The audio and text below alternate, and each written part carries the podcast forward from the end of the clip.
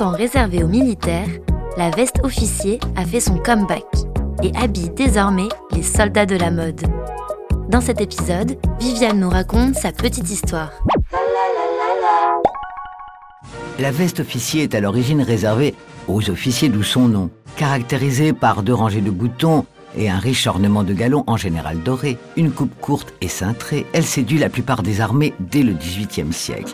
D'abord colorée à un brin folklorique, elle freine ses ardeurs au dix-neuvième et devient plus sobre. Mais le vingtième siècle la freinera tout court, les soldats la rangeant au placard, lui préférant ses uniformes kaki, plus légers et moins excentriques.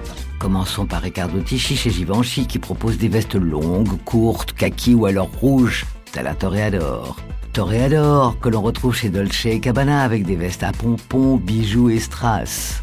Enfin, outre-Manche, Burberry, la revisite, version manteau navy, couture rouge et boutons dorés, comme à l'origine.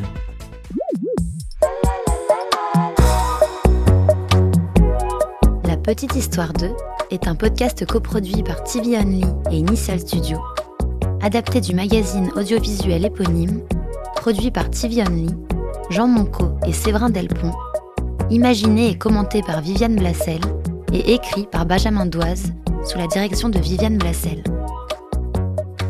Production éditoriale, Sarah Koskiewicz et Louise Nguyen, assistée de Sidonie Cottier. Montage et musique, Johanna Lalonde. Avec les voix de Viviane Blassel et Louise Nguyen.